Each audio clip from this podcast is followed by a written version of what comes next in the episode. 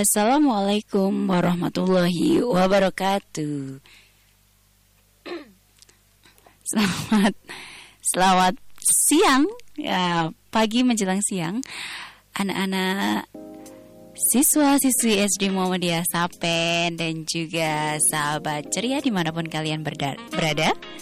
Ketemu lagi dengan KE yang kali ini membersamai kalian dalam acara siaran pembelajaran untuk siswa-siswi kelas 3 sekolah dasar. Nah, hari ini kalau biasanya Kamis pukul 9 itu ada program Sang Surya, hari ini spesial.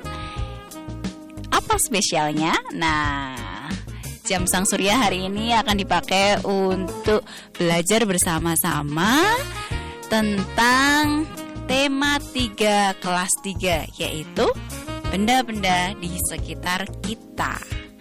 Halo, KE sapa dulu.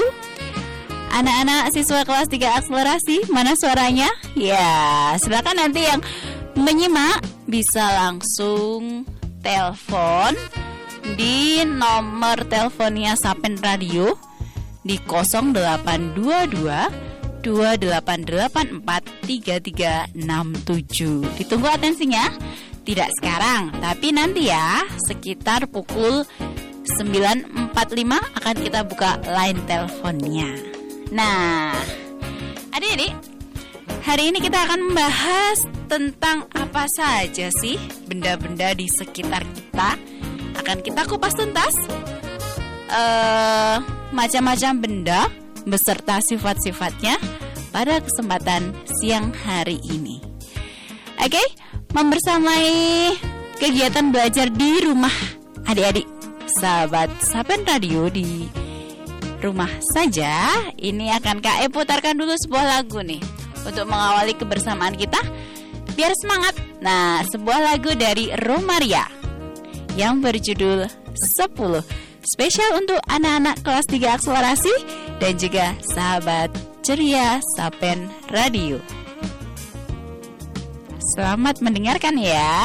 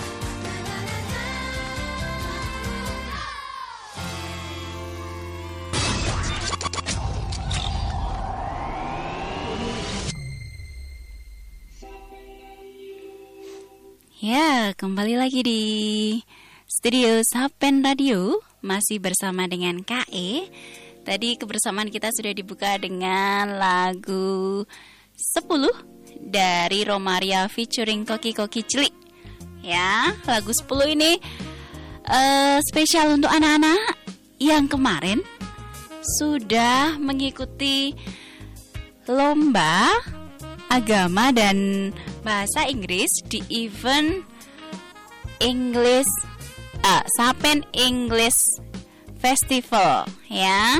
Sapen English Islamic Festival.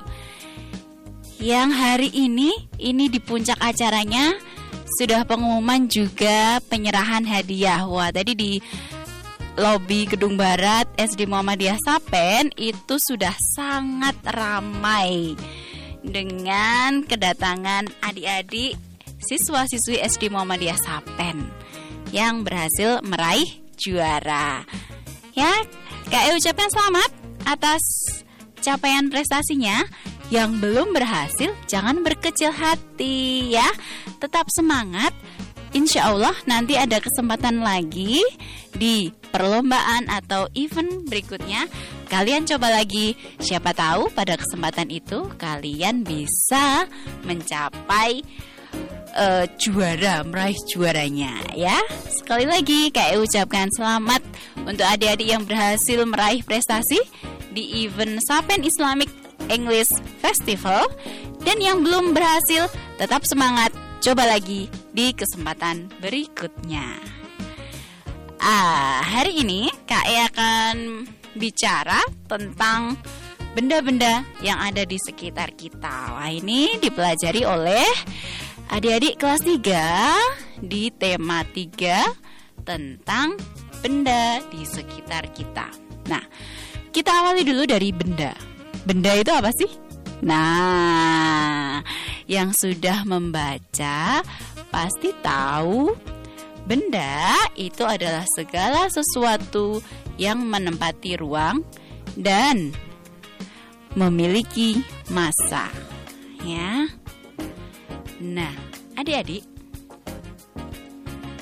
uh, benda itu ternyata banyak ya di sekitar kita Nah, ada beragam jenis benda yang ada di sekitar kita. Nah, ada beberapa pengelompokan benda menurut jenis, sifat, wujud, dan bahannya. Wah, macam-macam ya. Makanya di tema tiga ini kita akan mengulas macam-macam benda-benda yang ada di sekitar kita. Ya. Ciri-ciri benda tadi apa? Hmm, ya, ciri-ciri benda adalah satu, benda itu menempati ruang, jadi dia bisa kita pegang, ya, bisa kita rasakan keberadaannya. Kemudian yang kedua, selain menempati ruang saja tidak cukup, nak, tapi juga harus memiliki masa. Masa, masa ini bukan waktu ya, Masa ini penulisannya M A S S A. Itu artinya dia bisa ditimbang. Ya. Masa benda ini bisa kita ukur dengan cara ditimbang. Jadi dia memiliki berat. Ya. Nah, manusia, hewan dan tumbuhan itu adalah benda. Apakah pensil, bunga, uh, hiasan bunga, kemudian gelas, handphone itu benda juga.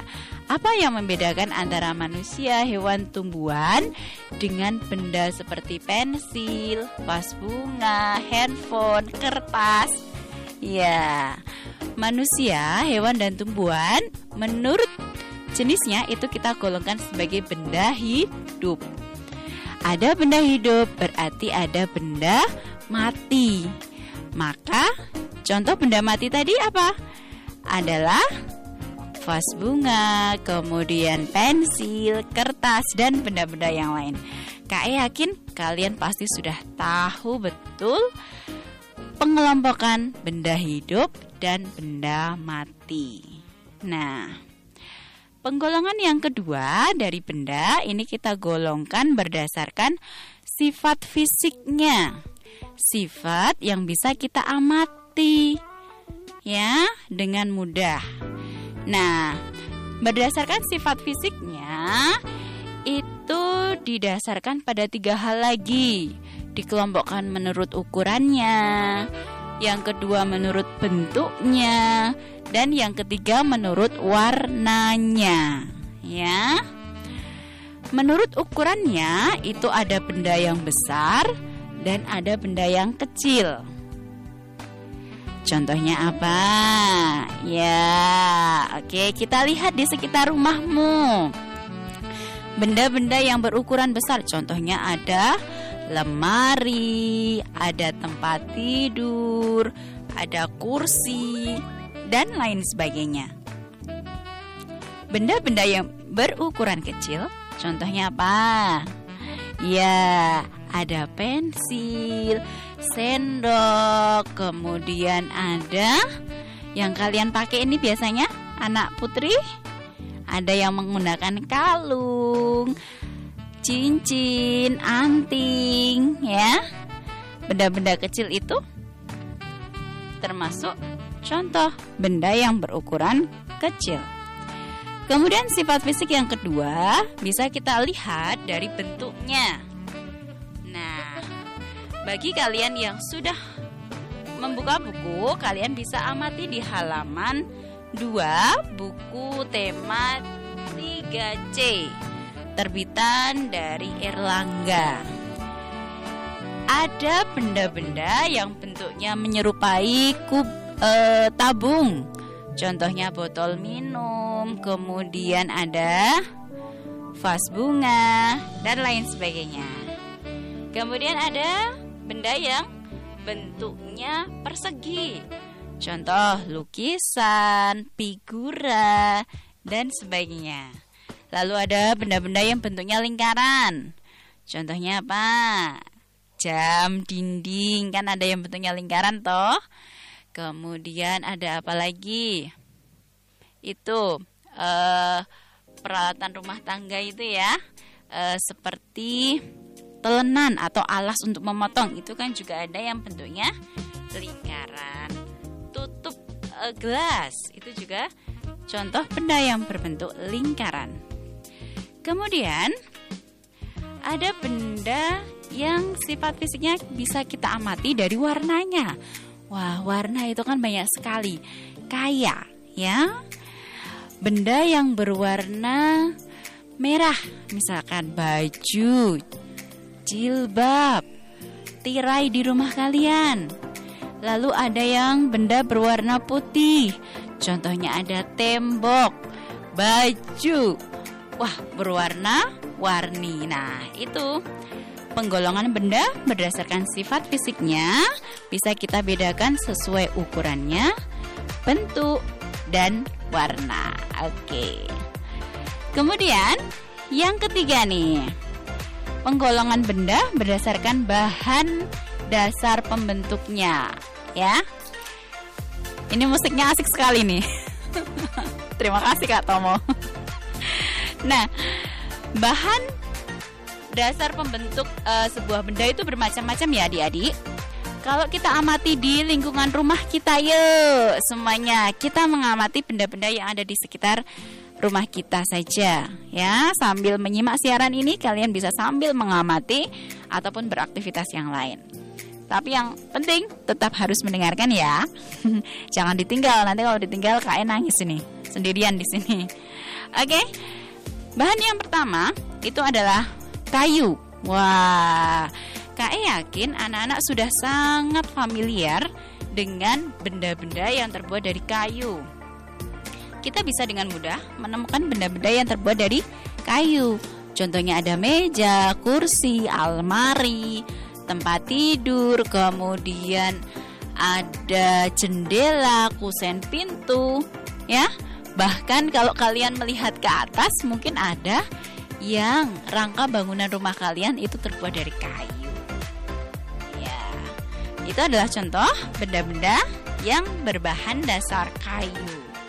Kayu itu sendiri kita bisa perolehnya dari hutan. Nah, makanya adik-adik kita harus bersama-sama ini menjaga kelestarian hutan yang ada di sekitar kita. Atau kita bisa loh berpartisipasi, berperan, turut serta dalam usaha pelestarian hutan. Caranya gimana? Kalau kalian di halaman itu masih ada ruang kosong, kalian bisa memanfaatkan dengan menanami tanaman yang berkayu. Contoh tanaman buah seperti mangga, kemudian nangka, dan lain sebagainya.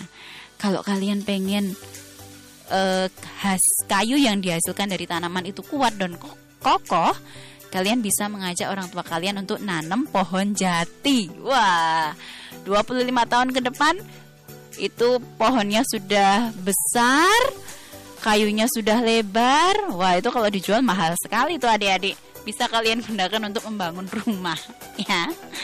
Oke, kembali lagi ke topik. Nah, benda-benda yang terbuat dari kayu, ya, ini memiliki kelemahan. Di antaranya dia tidak tahan api. Dan juga beberapa jenis kayu itu tidak tahan terhadap hewan rayap. Rayap ini adalah sejenis hewan yang dia menggerogoti kayu sehingga mudah lapuk. Wah, makanya adik-adik kalau memiliki barang-barang yang terbuat dari kayu, nanti sama-sama diingatkan e, orang tuanya untuk sering-sering dibersihkan supaya tidak didatangi, tidak dimakan rayap karena bisa lapuk dan akhirnya rapuh ban, e, kayunya itu. Nah, kayu sendiri itu memiliki beberapa kelebihan nih adik-adik. Kayu itu merupakan bahan yang mudah dibentuk ya. Seperti kita ketahui, kayu itu kan asalnya dari pohon. Bentuknya berupa gelondongan yang besar, ya kan? Kok bisa ya jadi lem almari, jadi kursi, jadi meja? Itu karena dibentuk oleh tukang kayu. Nah, selain e, memiliki kelebihan mudah dibentuk, bahan dari kayu ini dia juga e, tahan lama.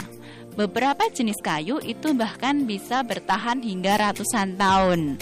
Siapa yang tahu jenis kayu yang tahan lama? Iya. Kalau belum tahu, Kai beritahu ya. Itu adalah kayu jati. Nah, mungkin ada di antara beberapa ada di antara kalian belibet ini maaf yang di rumahnya ada perabotan alat-alat rumah tangga yang terbuat dari kayu dan itu warisan dari eyang-eyangnya. Nah, biasanya yang tahan lama ini adalah yang terbuat dari kayu jati. Ya, makanya tadi Kak E sarankan kalau kalian masih punya tanah kosong di sekitar rumah kalian yang cukup lebar, bisa mengajak orang tuanya untuk menanam kayu jati. Nanti ketika kalian sudah mahasiswa, sudah kerja, kayunya itu sudah berusia uh, cukup tua sehingga cukup kuat ya. Kemudian bahan yang kedua itu adalah kertas ya. Kertas ini merupakan bahan pembentuk benda yang sangat mudah kita temui di sekitar kita ya. Ada buku, kemudian ada layang-layang ya.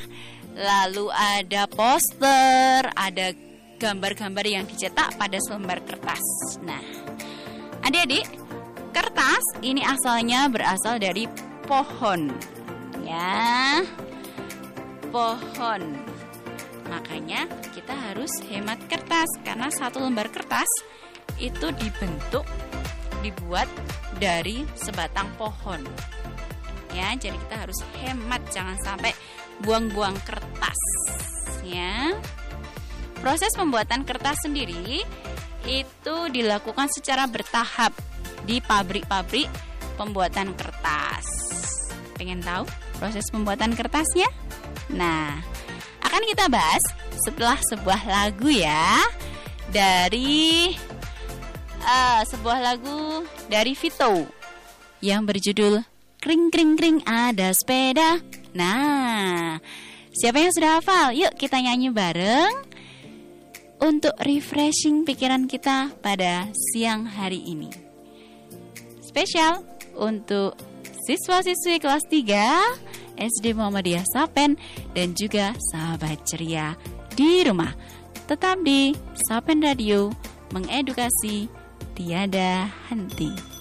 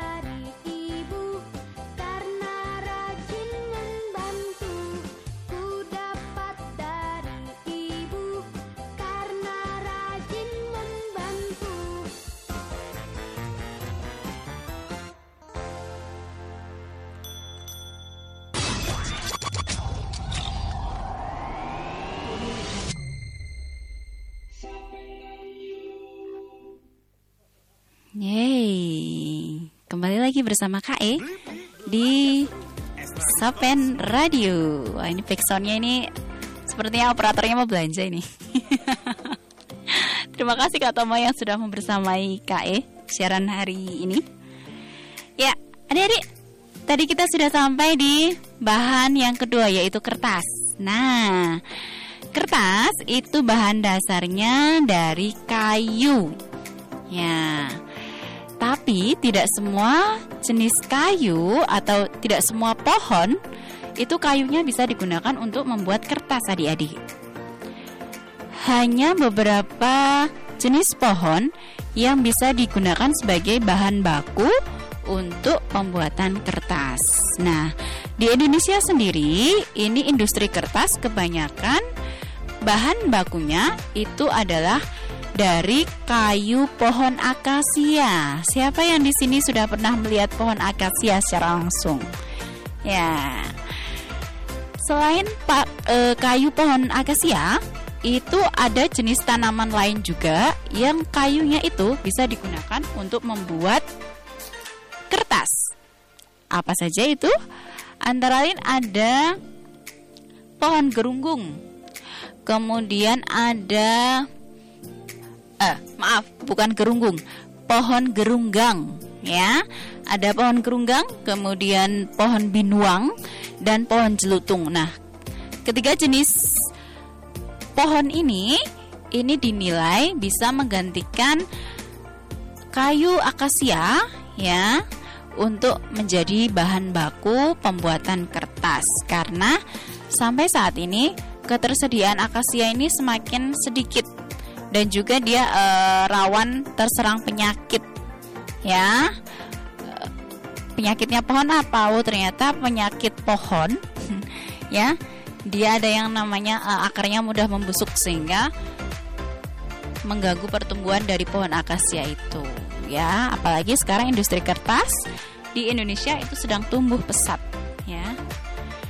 Nah adik-adik kertas yang menjadi salah satu bahan utama membentuk benda itu ternyata memiliki kelebihan dan kekurangannya benda-benda yang terbuat dari kertas itu memiliki kekurangan atau kelemahan dia mudah terbakar ya adik-adik dan tidak tahan terhadap air. Nah, kelebihannya bahan kertas ini merupakan bahan yang mudah dibentuk dan bisa diwarnai dengan segala jenis pewarna. Kita bisa mewarnai kertas dengan pewarna dari spidol, tinta spidol, kemudian krayon, cat minyak dan lain sebagainya, cat air ya. Itu ya, saya ulangi. Kelebihan kertas, dia mudah dibentuk dan bisa diwarnai dengan beragam jenis pewarna. Sementara kelemahannya, dia mudah terbakar dan tidak tahan air. Itu tadi ulasan kita tentang benda yang terbuat dari kertas. Kemudian yang ketiga, benda yang terbuat dari bahan plastik. Wah, siapa sih yang nggak kenal plastik? Dalam kehidupan kita sehari-hari, plastik sangat uh, mudah kita jumpai, bahkan kita membutuhkannya.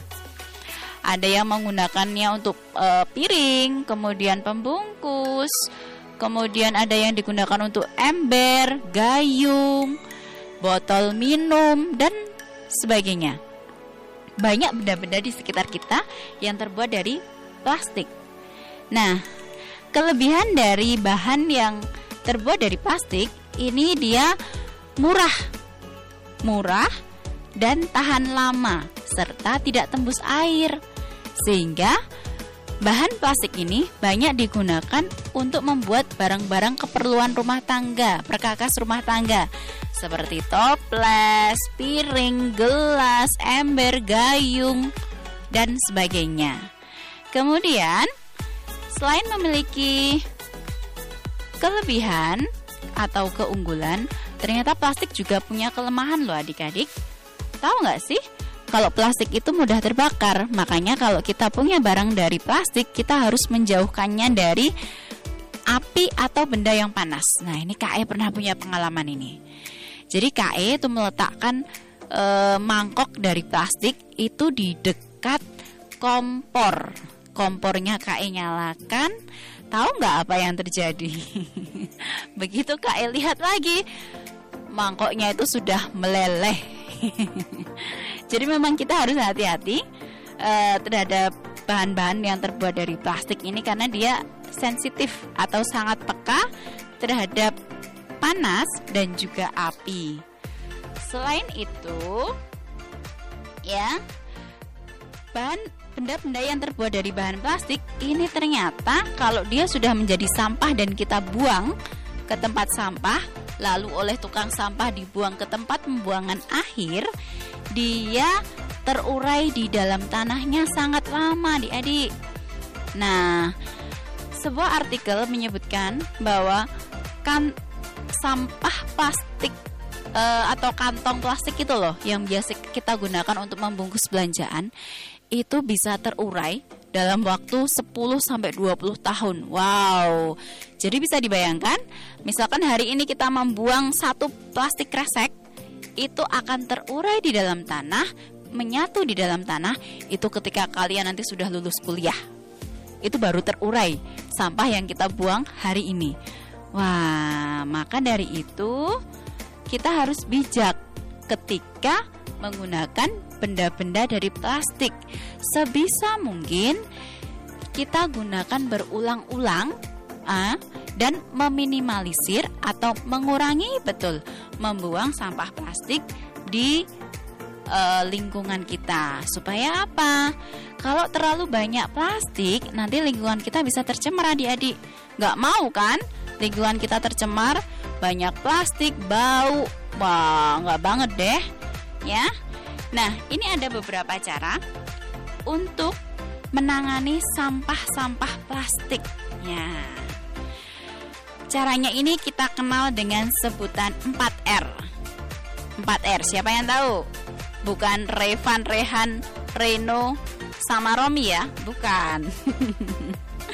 4R yang dimaksud uh, sama KE itu adalah recycle, reuse, reduce, and Ayo, siapa yang tahu? recycle, reuse, reduce, and apa? Hmm. Bentar, kayak kok kehilangan ini ya. Sebentar. Hmm, kita bahas yang 3R dulu. A. Replace. Ketemu reduce, reuse, recycle, and replace ya. Kantong plastik, misalnya kita ambil contoh kantong plastik ya adik-adik.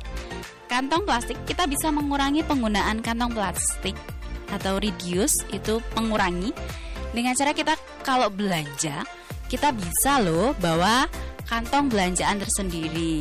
Sekarang kan sudah banyak tuh kantong-kantong belanja yang terbuat dari kain. Nah, kita bisa menggunakan itu atau kita bisa mengurangi penggunaan plastik dengan cara menggunakan kardus-kardus bekas ya kalau kita belanja di swalayan biasanya kita ditawarin mau pakai kantong plastik atau mau pakai kardus nah kita bisa pilih yang kardus terbuat dari kertas karena dia lebih mudah diuraikan di di, uh, di tanah atau di lingkungan Kemudian yang kedua, reuse. R yang kedua itu reuse atau menggunakan kembali. Kita bisa menggunakan kantong-kantong plastik yang sudah terlanjur kita gunakan itu untuk belanja lagi adik-adik. Jadi kalau misalkan dapat kantong plastik itu jangan langsung dibuang. Kalau kondisinya itu masih bagus, masih bersih, bisa kita lipat, disimpan. Nanti sewaktu-waktu kita butuh kantong plastik bisa kita gunakan kembali. Kemudian R yang ketiga itu adalah recycle. Nah, kita bisa mendaur ulang barang. Contohnya apa? Nah, adik-adik yang di rumahnya suka minum uh, bot air mineral kemasan, itu kan biasanya dikemas dalam uh, gelas ataupun dalam botol. Nah, botol atau gelas bekas air mineral ini bisa kita gunakan untuk didaur ulang misalkan dibuat jadi pot pot tanaman ya yang sekarang sedang uh, lagi hitsnya bertanam kita bisa menggunakan botol-botol bekas minum air mineral itu untuk menanam. Atau juga bisa kita gunakan jadi tempat pensil. Wah berbagai macam kerajinan bisa dibuat dari sampah-sampah e, plastik ini tadi ya. Kemudian R yang ketiga yaitu replace atau mengganti benda sekali pakai dengan benda yang dapat berkali-kali dipakai. Contohnya, siapa yang di sini suka jajan, GoFood atau delivery? Ada beberapa res restoran atau warung makan itu yang menggunakan styrofoam. Tahu ya, styrofoam kotak makan yang putih itu? Nah, itu nah itu juga eh lama terurainya. Oleh karena itu kita bisa menggantinya dengan apa? Membawa tempat sendiri ya. Ketika mau jajan kita bisa membawa kotak makan sendiri itu. Nah, Bu ditempatkan di kotak makan sendiri aja gitu. Pokoknya sebisa mungkin kita menggunakan uh, bahan-bahan atau benda-benda yang bisa dipakai berkali-kali, gitu ya. Nah, itu tadi pembahasan kita tentang bahan yang terbuat benda yang terbuat dari bahan plastik. Nah, selain itu, KE ada info nih, ternyata dalam keadaan panas itu plastik memiliki uh, bahaya. Apa itu bahayanya? plastik ketika dia dipanaskan itu bisa menghasilkan zat stri- styren ya yang bisa meracuni makanan dan minuman kita. Ma maka dari itu kayak anjurkan kalau kita eh belanja atau beli makanan panas atau minuman panas dari, dari luar, sebaiknya kita gunakan tempat kita sendiri yang lebih aman karena kalau yang di pasaran kan belum tentu terjamin keamanannya ya.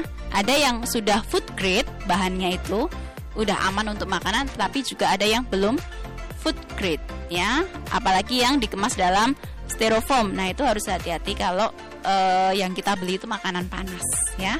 Karena tadi bisa meracuni makanan. Ya. Tetap hati-hati adik-adik. Nah, kemudian bahan yang keempat itu adalah kaca. Nah, kita bisa mudah ya menemukan benda-benda yang terbuat dari kaca.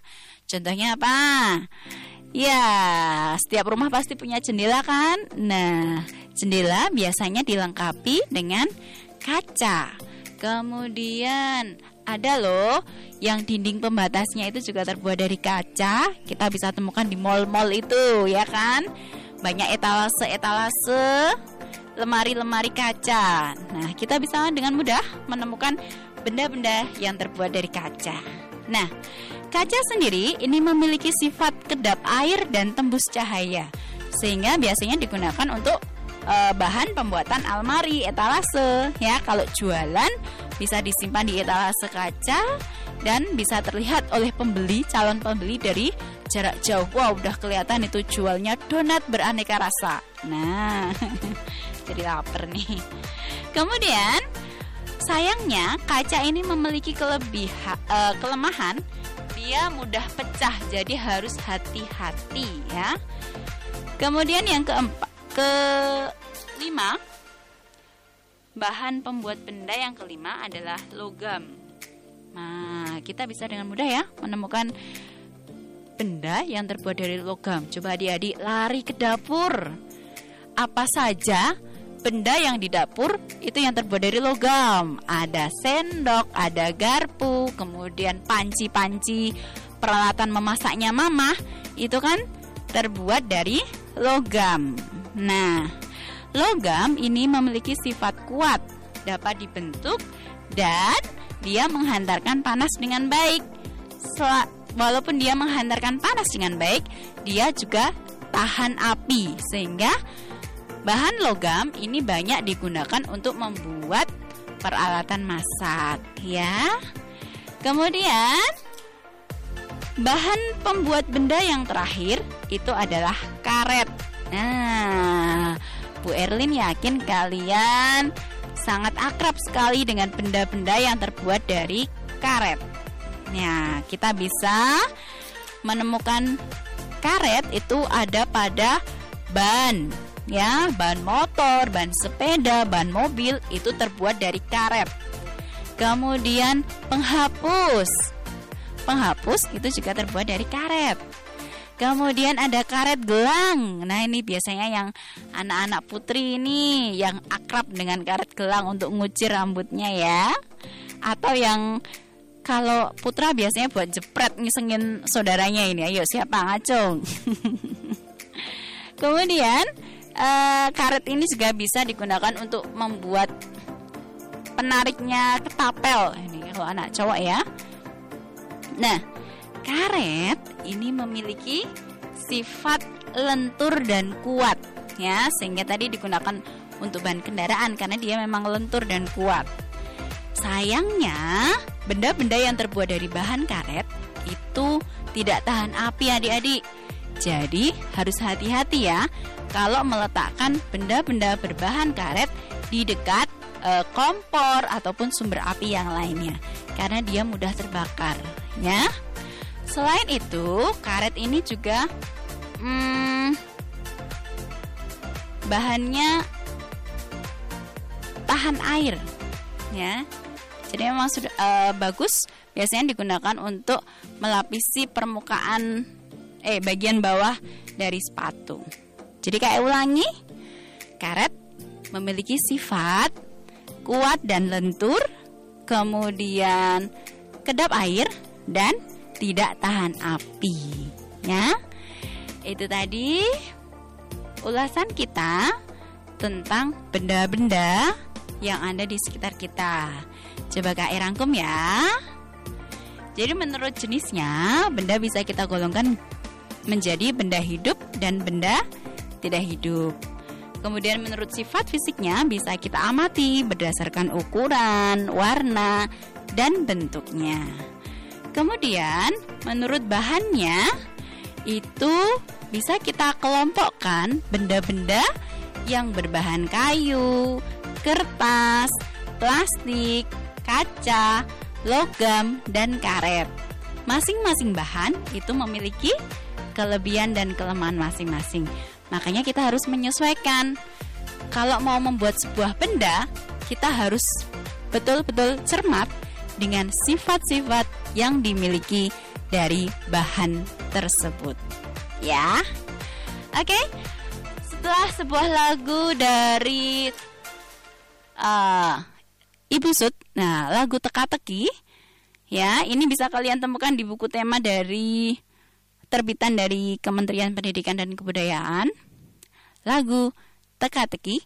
Nanti kita akan interaktif. Silahkan yang mau interaktif setelah lagu ini ya. Tetap di Sapen Radio mengedukasi tiada henti. Spesial untuk anak-anak kelas 3 SD Muhammadiyah Sapen dan sahabat ceria Sapen Radio.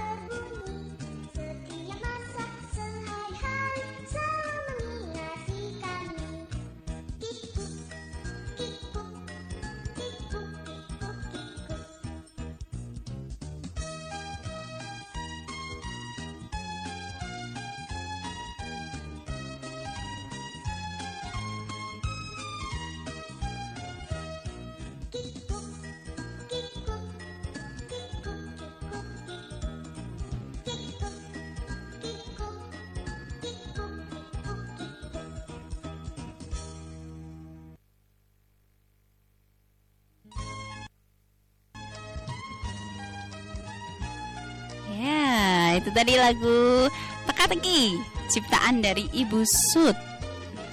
Udah cukup. Nah, iya, siapa yang tahu tebakan dari lagu tadi yang syair pertama? Tidak berkaki, tidak bertangan, sukanya menunjuk, tapi bisa berjalan. Apa coba? Siapa yang bisa menebak? Silahkan telepon di 0822 2884 3367 ya. Oke tadi kayak ketinggian ya. Nah ayo ditunggu atensinya di 0822 2884 3367 siapa yang bisa menebak? Benda apa yang tidak berkaki tidak bertangan suka menunjuk dan bisa berjalan? Ayo. Sambil menunggu atensi dari adik-adik sahabat ceria Sahabat Radio, kita akan melanjutkan pembahasan nih tentang benda tadi ya. Kalau tadi E sudah memaparkan tentang jenis, sifat fisik dan wujud uh, dan bahan pembuat benda. Berikutnya Kak E akan menyampaikan informasi tentang penggolongan atau pengelompokan benda menurut wujudnya. Nah, wujud benda yang ada di sekitar kita itu dikelompokkan dalam tiga, yaitu padat, cair, dan gas. Nah, kita mulai dari benda padat. Adik-adik pasti tahu dong contoh benda padat yang ada di sekitar kita. Ada apa? Meja, piring, kemudian gelas, sendok. Oke. Ada yang telepon? Kita angkat dulu. Assalamualaikum, Sapen Radio. Halo. Iya, dengan siapa ini? Halo. Dengan siapa? Siapa? Oh, Zian. Oke, halo Zian. Zian, sudah bisa menebak belum teka-teki dari lagu tadi? Apa coba? Tidak ber Ah, betul. Satu bintang deh buat Zian. Ayo minta bundanya bintang prestasi tuh. Tempel. Ya, ada mau kirim salam nggak? Halo.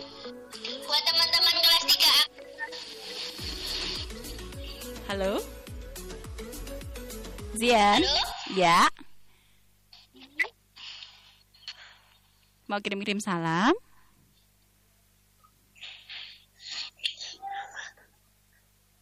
Buat teman-teman Buat teman-teman Tika Axel Ha. Ucapannya apa? Halo. Tetap semangat. Oke. Ini kayak putus-putus ya? Pakai WA. Hmm. Putus-putus Zian. Oke. Adik-adik, sahabat Sapen Radio, kalau telepon diusahakan pakai ini ya, eh, seluler. Kalau pakai WA biasanya dia putus-putus. Halo? Kayak Zian nih. Dia Halo? putus. Iya. Salamnya selain buat teman-teman kelas 3 akselerasi, buat siapa lagi? O- Oke, putus. Ya. Silakan yang lain yang mau telepon di 0822 2884 3367. Tadi tebakannya sudah berhasil ditebak oleh Zian ya. Benda yang tidak berkaki, tidak bertangan, bisa menunjuk dan bisa berjalan itu adalah jarum jam ya. Oke, siapa lagi yang mau telepon? Silahkan Kak E tunggu di 0822 2884 3367. Nah, selain main tebak-tebakan, kalian juga bisa bertanya tentang materi pembelajaran yang sudah KE sampaikan pada kesempatan siang hari ini. Oke, waktu sudah menunjukkan pukul 9 lebih 55. Yuk, satu orang penelpon sebelum acara Sang Surya ini berakhir. Sambil menunggu KE lanjutkan pembahasan tadi tentang wujud benda. Tadi ya, benda padat sudah KE sebutkan contohnya. Nah, wujud berdua itu adalah benda cair. Contohnya bisa kita mudah temukan di kamar mandi. Ya, itu kan ada air tuh. Ada air, kemudian di dapur. Coba, ayo semuanya lari ke dapur. Ada apa saja di dapur yang wujudnya cair? Ada minyak, ada kecap, ada sirup, ya. Kemudian ada sayur, sayur sop itu kan biasanya dia ada kuahnya, kuah sayur, ya. Itu. Kemudian wujud benda yang ketiga adalah gas. Nah, ini yang mungkin eh kurang familiar atau kurang biasa kita lihat tapi bisa kita rasakan dan kita butuhkan loh. Coba adik-adik bernafas. Ketika kalian menghirup udara, itu kalian bisa merasakan ada benda yang masuk ke dalam hidung, lalu masuk lagi ke paru-parunya, terasa mengembang, dadanya membusung. Nah, udara ini adalah salah satu contoh benda yang berwujud gas. Ya. Selain itu, contoh benda yang berwujud gas adalah asap. Siapa yang suka bakar-bakaran, barbekyuan? Nah,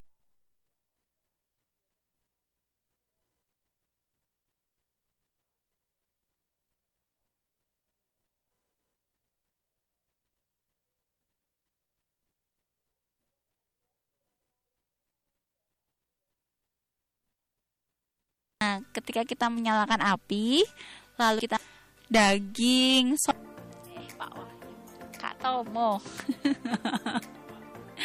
Oke. Waktu sudah menunjukkan pukul 9 lebih 58 menit. Sudah tiba waktunya KE harus pamit dari ruang dengar adik-adik sahabat ceria Sapen Radio. Kita ketemu lagi besok hari Selasa pukul 9 sampai 10 di acara Sang Surya. Akan ada hal-hal menarik yang bisa kita obrolin di program Sang Surya.